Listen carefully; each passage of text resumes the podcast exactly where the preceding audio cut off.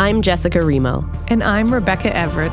And I'm Christopher Kelly, special guest host for this bonus episode of Father Wants Us Dead, a podcast about the John List murders and the 18 year quest to bring a killer to justice from NJ.com and the Star Ledger. Jess, Rebecca, I have to say it is really exciting to be on this side of the studio alongside the two of you after spending many months in the sound booth as your director and one of your executive producers. Yeah, now you get to see what it's like behind the microphone. Yeah, welcome. This isn't as easy as it looks, I'm quickly discovering. So, as our listeners know, our season concluded with the amazing ninth episode of Father Wants Us Dead, in which the two of you explored the heartbreaking legacy of List crimes and the struggles of an entire town to move past this unfathomable tragedy. And you also served up a terrific bonus episode in which you answered reader questions and talked about the sections of the podcast that we ended up leaving on the cutting room floor. So, in this episode, we're going to talk about how this podcast came to be. We're going to show our listeners how the sausage got made. We're going to talk about the highs, the lows, the interviews you were thrilled to land, the interviews you couldn't land, and all the feedback you've gotten since the podcast premiered in May. Are you guys ready for this? I think so. Yeah, definitely. I'm, I'm a tough interviewer. Not as tough as you two, but I'm a tough interviewer. I feel like I could talk about it all day. Bring it on. So, I want to start with a simple question John List. His story is one of the most famous crimes in New Jersey history. It's been told in books, in movies, Everyone in the town of Westfield knows about it.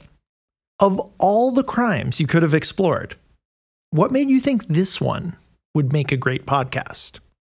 I think it's really a combination of the crimes themselves and then List himself, his personality, and the fact that it's such a saga, right? Like from his upbringing and then his family and then the crimes, but then it just keeps going because for 18 years he's on the run. And then he gets caught and it's still not over. It's wilder than any horror movie and it's real. And it keeps twisting and it keeps turning and, and you never quite know where it's going to go next. Exactly. Yeah. I mean, you couldn't make this stuff up.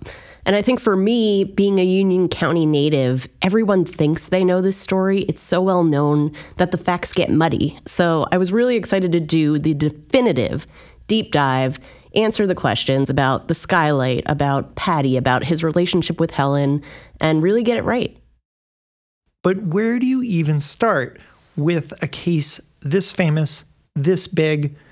Do you just start calling people? Do you read books? How does this get done? How does the research and the reporting happen? Starts with a giant Excel spreadsheet. I think we just read and consumed everything that's been written about List, all the books, all the TV specials, and we wrote down every single person, every proper noun mentioned in all of those, and made a big call list. And then we started calling. Yeah, and it's not easy to find those people, right? Like people got married twice, they changed their name, they so many people moved away. I mean, the, a lot of these people were were kids when they lived in Westfield. They've lived all over the country, you know, and Never mind that the crime is 50 years old. So we were worried and realized that many of our sources had passed away. And many of your sources were in their 80s and 90s, and you were in a literal race against time to give them one last opportunity to tell their story. Yeah, definitely. Unfortunately, there were some sources that passed away before we could call them. And I actually just found out recently that Randy Nidecker passed away. Oh. He was one of the FBI agents who helped in the arrest of List. He sat with Dolores, you know, while Kevin August was going to get List. But it was sort of crushing to hear that because I had just, I got to talk to him, but then I listened to that interview so many times. I just felt like it was a big loss. Yeah. I feel like we felt connected to, you know, everybody who was willing to talk to us and really grateful. And they were all such characters that they're really distinct in my mind. We're going to talk about some of these characters a little bit later on. But the other thing I wanted to ask you about is reporting all this during a pandemic. How did that affect the podcast? How did that affect the reporting? A lot of outside reporting, which presented its own challenge when you're on people's porches and backyards. There was always somebody leaf blowing. Everyone was mowing their lawn. There were dogs, there were birds. Yeah, it was really tricky. Yeah, and a lot of those interviews that maybe we would have done in person, we just ended up doing phone calls. So, I want to talk a little bit about local reporting. The two of you have been local reporters for a combined 25 plus years, and it's a very specific and unique role. You really get to know a community, but the people in that community really come to rely on you. How do you think being local reporters helped you tell this story? I think it definitely gave us an edge. Um, and for me personally, I grew up in Union County. I spent a lot of my years on local reporting in Union County. So I had some connections to some of our sources. I had spoken to Barney Tracy before. I knew Gabe Gluck because I'd run into him in the county courthouse. Um, and that really also helped whenever we were talking to them about Westfield, the town, as its own character, because I could relate. You know, it's a place I've been a million times. And the Star Ledger being, you know, this institution newspaper that people have heard of, I think it made people more willing to talk to us and sort of trust us to be the people who will care enough to tell the story the right way. But Rebecca, that makes me wonder how much pressure did you start to feel to get this story right? Yeah, I think as reporters, we're always obsessed with getting it exactly right, accuracy wise, like technically correct. But in this case, my biggest concern was trying to make sure that we were really telling the full story and not boiling these people's lives down to like a little soundbite. And there's an intimacy about a podcast. We're not just using their words in print, we're using their actual voices. And in some cases, you can hear these people getting emotional. So you really feel compelled to use that correctly and to get the story itself right. Before I was an editor, I was a journalist like you two, not as good as either of you, but I was a journalist. And I know that every journalist talks about that moment when they're doing a big story when they know they've got it. Maybe it's an amazing interview or a new discovery or what have you. But until then, you're not really sure if you have the story or you're sort of fishing around. You don't know if your hunches are going to pan out. But then it happens, everything clicks, and you're like, this is going to work. What was that moment for you guys in this podcast? For me, it was this moment in the initial batch of calls I was making uh, when I called Robert Kenny. He was one of the officers who responded to the crime scene. Not a lot of them are still alive. And then he didn't just tell me what he saw, he told me what he experienced and how all these officers there were seeing this thing and just trying to go about their job, but it's not a normal day on the job. Let's listen to that clip was it one of the worst crime scenes you ever went to? I mean, it got to be up there, right? You know, in my time, I spent 14 years in investigations, a little over 14 years. And you see an awful lot. And even in a small town, you see a lot. People do terrible, terrible things to other people. And you have to mm-hmm. kind of turn it off and do your job. Uh, you go into a place like, and you see five people there, that you know you can kind of take a deep breath and it's like oh my god. But you do your job and that's what you have to do. And when you go home i guess you sort of have to compartmentalize it as well. Of course you do. Of course you do. Jess what about you? What was your aha interview moment I'll say I'm always excited when we get a judge or a prosecutor to talk to us because it happens so rarely. And because this crime was 50 years old, we were lucky enough to get that access. Judge Wertheimer, who could fill us in on the ins and outs of the trial, on why he sentenced List the way he did. 50 years later, he can reflect on it as just a human and give me his thoughts on living through it, on John List, his theory on List, all of that, that you would never get during the time the trial is going on. He covered his tracks really, really well. And of course, he was this person that if he walked into a crowded room, you'd never take any notice of him. He didn't command a room. He was just somebody there. And you might even say, oh, look at that nebbish or something like that. But that would be the only way. And your thought would go away. The fact that somebody recognized him from the bust that was made on America's Most Wanted is astounding to me because I don't think it looked that much like him, to tell you the truth. But it, it was a pretty good one. The glasses did it. The glasses on the bus were exactly the glasses he wore. We'll be right back. Jess, Rebecca, there were so many things I loved about getting to work on Father Wants Us Dead with you, but one of them was getting to meet this amazing gallery of characters that you interviewed. Now, I'm a little different from our listeners in that I've listened to these interviews so many times, I feel like some of these people are extended family members. Much like our listeners, though, I only really know them from their voices and the stories they shared with you. So I want to take some time to talk a little bit about the other stars of Father Wants Us Dead.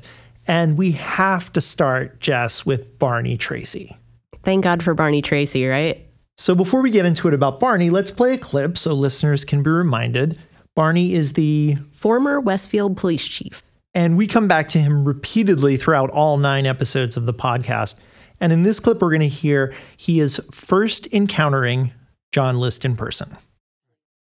See, one of the things that was shocking to me was all the things I had read about John List. They described him as being milk toast, a timid guy, shy, you know, awkward. So I had an impression of when I walked in a room what I would see and how I would feel. And when I walked in the room and I saw him, he's a much bigger man than I expected. He had a large head and he had a very deep monotone voice. And I did not expect him to have this type of voice, almost a commanding voice. And I was shocked. He was just a matter of fact. It was more like we were wasting his time. Okay, so that was Barney Tracy. Jess, you interviewed him? Yes, I did. Tell me about that interview. When did you know it was going to be an interview that became a key part of the entire podcast? I guess when he started to get choked up, probably. You know, I went into that interview, I expected him to be, I don't know, just sort of our fact checker, telling us the barest details of the case and the progression. But I learned it was such a deep part of his life. I mean, this was the biggest case that he was on. He was made detective and handed the case. And then beyond all of that, he had really emotional reactions to just us thinking about the case and analyzing the case and him being a father. Rebecca, what was it like hearing that interview? I think the thing that surprised me the most was all the things he talked about that weren't related to what happened in this case specifically, but religion and what it's like growing up in a religious family and what it was like for him to try to understand John List, given that they were both religious people, but John List got it so wrong. To Barney Tracy, he was talking about religion being about loving everyone and doing right by everyone and being charitable and not being afraid to ask for help and being humble and all of these things that John List could never figure out. He just has this pride that just is unbreakable. You know, it's, I'm John List. I live in this beautiful house I wear this beautiful suit and tie, and I'm something really good and special. Well, humility might have saved him and saved his family. You hear that in his voice every time he speaks, that mystery that cannot be solved. And it's so powerful, I think. And speaking of powerful, Rebecca, you were the one who interviewed a couple of Patty List's friends, and those interviews are devastating. Can you talk about those interviews? I was really glad to talk to all of them because together their interviews, you know, let us paint a picture of what Patty was like and what her brothers were like. Those were my main objectives there, right? To learn about what these people were like and what was happening leading up to the killings. But what really stuck with me and, and really tugged at the heartstrings was what it was like for them in those moments when they first learned about the murders. Because they couldn't believe it. And, and how could you believe such a thing? Let's listen to one of those moments. This is Rhonda Hanson Conway. I know when I found out that day, my dad told me, I just went, uh, went crazy. I just started yelling at my dad, saying, "Oh, you never liked her. You're just saying that, you know." And I was hitting him and screaming, and then, you know, it was true. So that had to be difficult for you. I mean, hearing these stories over and over again, hearing the pain and anguish still in their voices 50 years later, putting yourself in their shoes. How do you get through these kind of interviews? I think really the difficult part is actually asking someone to take you there, to take you to this worst moment in their life and tell you what it's like. Like if someone called me up and wanted to talk about the worst moment of my life, I don't know if I'd be able to open up in the way that these people did. Did it take a lot of convincing for you to get them to tell their stories? For most of them, it didn't. Some people didn't call back. You know, I'd leave messages and they didn't call back. But for people like Rhonda or her friend Susan, they really wanted to tell the story right. And Ed Saradaki said this too. He said, I'm calling you back because I want to see it done right. Yeah, absolutely. Okay, we have to talk about the biggest name on Father Wants Us Dead. After the names Jessica Remo and Rebecca Everett, of course, but John Walsh, the host of America's Most Wanted. We weren't sure if we were going to be able to get him, right? Yeah, I mean, it definitely took several calls, emails, correspondence. Maybe we'd be able to, you know, talk to him for a few minutes and then got super lucky and he just kept talking and I just kept asking questions. Now, tell, the way you describe this to me, he's he's quite a character. Tell me a little bit about this. He is such a character. Um, he's so emphatic. He is so passionate about what he does. And he doesn't mind tooting his own horn about the criminals they've caught, the cases they've solved, the children they've found over the years. You know, he's he was happy, I think, to be able to brag a little bit and reflect on John List. Let's play a clip of John Walsh. This is not something that we heard in the podcast proper, but a little bit of an outtake from your interview, right, Jess? Yep. Do you remember when you got the call that um, he had been found or captured? I couldn't wait to call Frank Bender. I could Yeah. not wait to call Frank and say, Frank, you know how they're laughing at you and me about using a, a bust on television of a bad guy? Well, guess what? That son of a bitch is in handcuffs. And Frank went, I knew it. Because Frank was a very deeply good, kind guy. He had a beautiful wife. They both died within months of each other from cancer. But that's the kind of guy he was. And he was just, he said, you know what? We didn't do backflips or pop any champagne. We say it's just horrible that he did this to his own family. And it's horrible that he got to stay out there all those years. Okay, you can hear John Walsh is an intense guy. Just a little. I mean, if you were to say drink every time he said son of a bitch in our interview, I think you would be wasted by the end. Speaking of interview subjects, I want to switch gears and talk about something that happens in episode seven. Now, episode seven is probably my favorite episode. The two of you trace List's eventual capture in Virginia, and every time I listen to it, I just get chills. It's all so immediate and powerful, and you really feel this incredible triumph of law enforcement finally catching this guy after nearly two decades.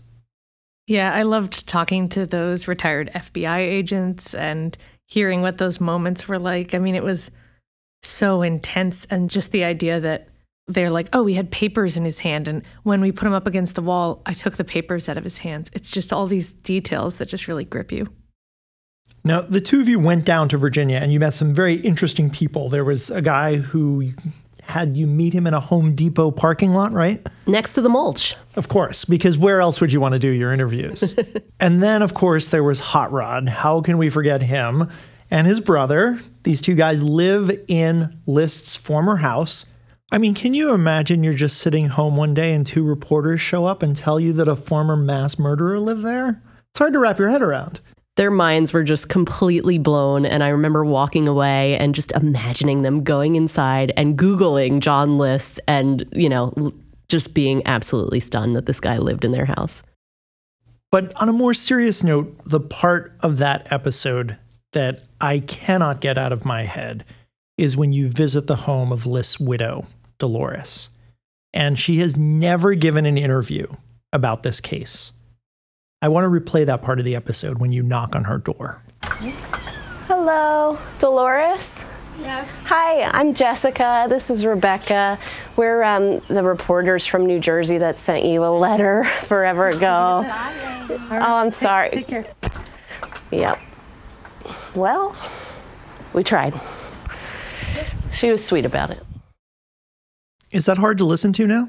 Yeah, we were just so amped up and nervous and hoping for the best, but expecting the worst, expecting a door slammed in the face, and really just hoping that whatever happened that it wouldn't upset her because you know she doesn't need this you know on this average june day that these two women just knock on her door It's the hardest part of being a journalist because you have to do it. You have to give people the chance to tell their side of the story. And you're hopeful, maybe, even though you know probably not, maybe, maybe they want to talk to you. Especially in this case because we had sent a letter but it was to what we thought was her most recent address but we didn't know for sure because she didn't reply so we had to go in person on the off chance that we hadn't gotten the right house, like have to give her in person that chance to comment. And we really didn't know it was the right place until she opened the door. If you could have asked her one question, I think about how steadfast Dolores was, and even in that press conference, sort of defending him. So, my question would be what was John List like as a husband? Was it a different relationship than his relationship with Helen? And what did they share? What was between them? Why did she love him and stay by his side? I guess I'd want to hear how you come back from something like that. How do you go on with your life and and figure out what to do when your whole world has been turned upside down and in the public eye, no less. And you're in this place where you don't even know that many people. I mean, she really had to come back from a lot. I think the thing I wonder about is whether or not any of her friends where she lives now knows about her history. Uh, has she talked about it? Has she told them? Uh, it's so strange to think that she would have cut off part of her life and not been able to talk about it ever again. But how do you bring that up in conversation, right? Yeah, maybe she's compartmentalized it, and who would blame her? Okay, the white whales. Who couldn't you land? Who was the biggest interview you really, really wanted? Elijah Miller, John List's attorney, if you're out there still, I am waiting, patiently, patiently waiting for your call back. I mean, I think I left that guy probably a dozen messages, increasing my level of begging. Rebecca, what about you? Uh, it was Dolores, definitely. She's the one who, like I said in the podcast, she's the only one who knows about this whole chapter of their lives, except for John List. She's the only one who can really tell us what that was like, what their marriage was like, but also the aftermath. And also, of course, Conan O'Brien, who happened to attend the list trial while he was on SNL. Rebecca, I know you tried really hard to get him on. Yeah, Conan, call me. Come on, Conan's people. We'll make you the star of your own bonus episode.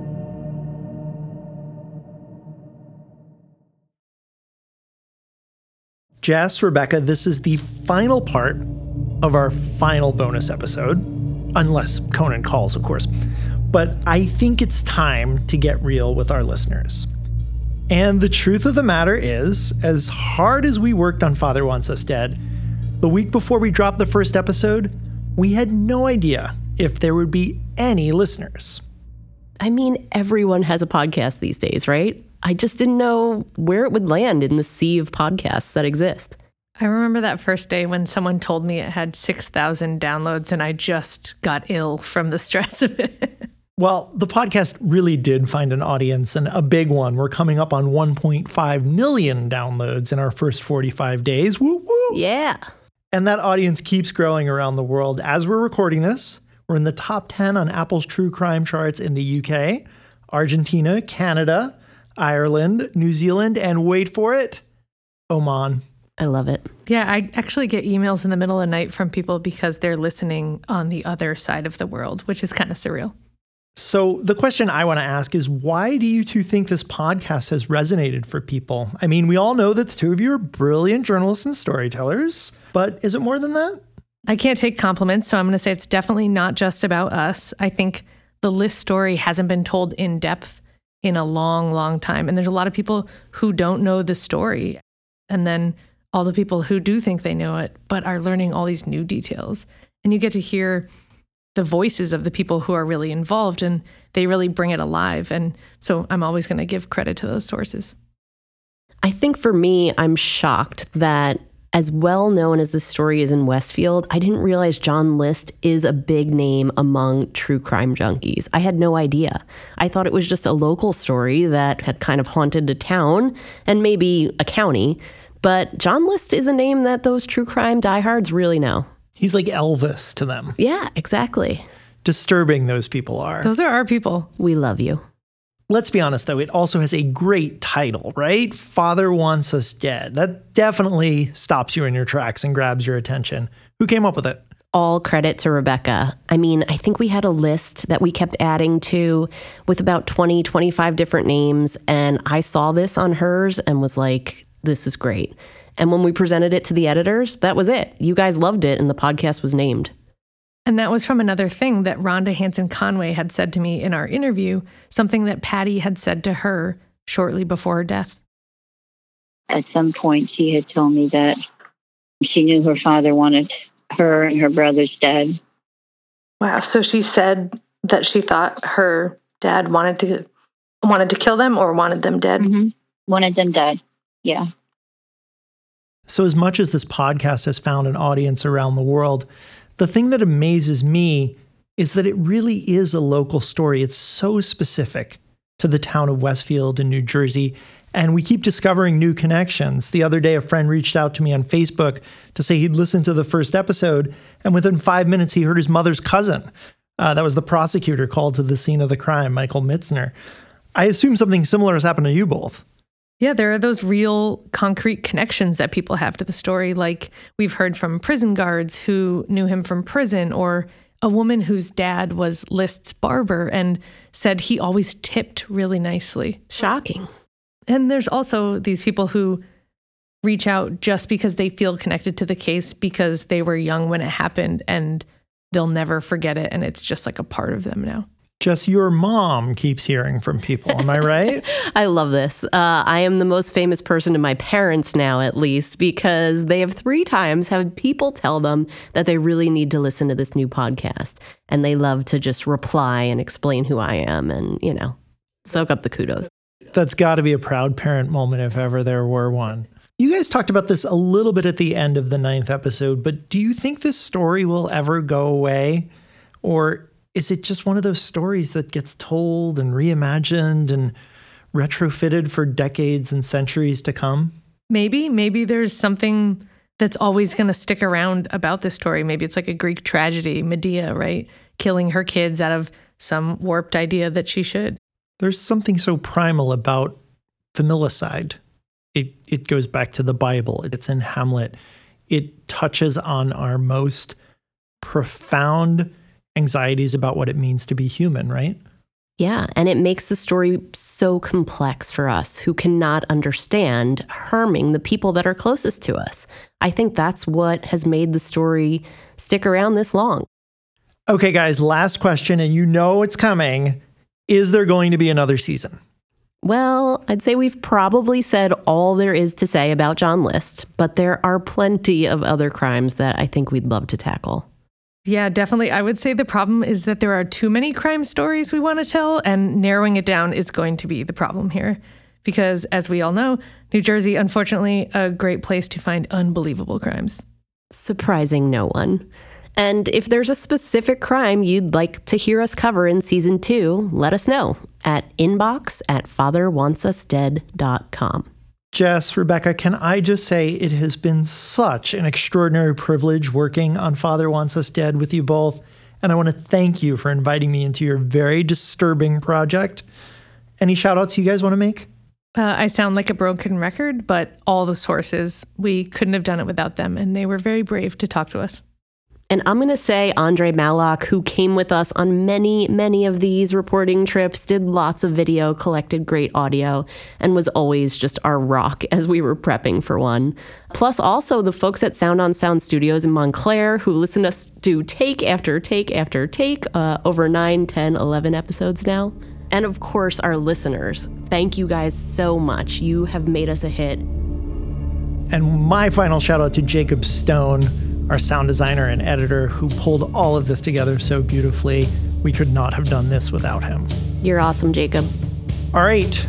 For one last time, I'm going to throw it over to you guys. Take us home. For NJ.com and the Star Ledger, I'm Rebecca Everett. And I'm Jessica Remo. This has been Father Wants Us Dead, a production of NJ Advance Media. It's written, reported, and produced by us, Jessica Remo and Rebecca Everett. Christopher Kelly is our executive producer and director. Alyssa Passaggio and Kevin Whitmer are also executive producers. Father Wants Us Dead was recorded at Sound on Sound Studios in Montclair, New Jersey. Our sound designer, mixer, and editor is Jacob Stone. Jacob and Alex Ritchie composed the music, and Alex also helped mix the podcast. James Shapiro is our associate audio engineer with help from Natalie Patterson. Additional audio was provided by Adam Kolick and Andre Malok. Our website was designed by Allah Salim. Special thanks to all our sources who agreed to talk to us, even though we know it wasn't easy. Visit fatherwantsusdead.com for more about the story, including crime scene photos and other extras we couldn't fit into the show. You can reach us at inbox at fatherwantsusdead.com. Subscribe to Father Wants Us Dead wherever you get your podcasts. And if you're enjoying it, please rate and review it and help us spread the word.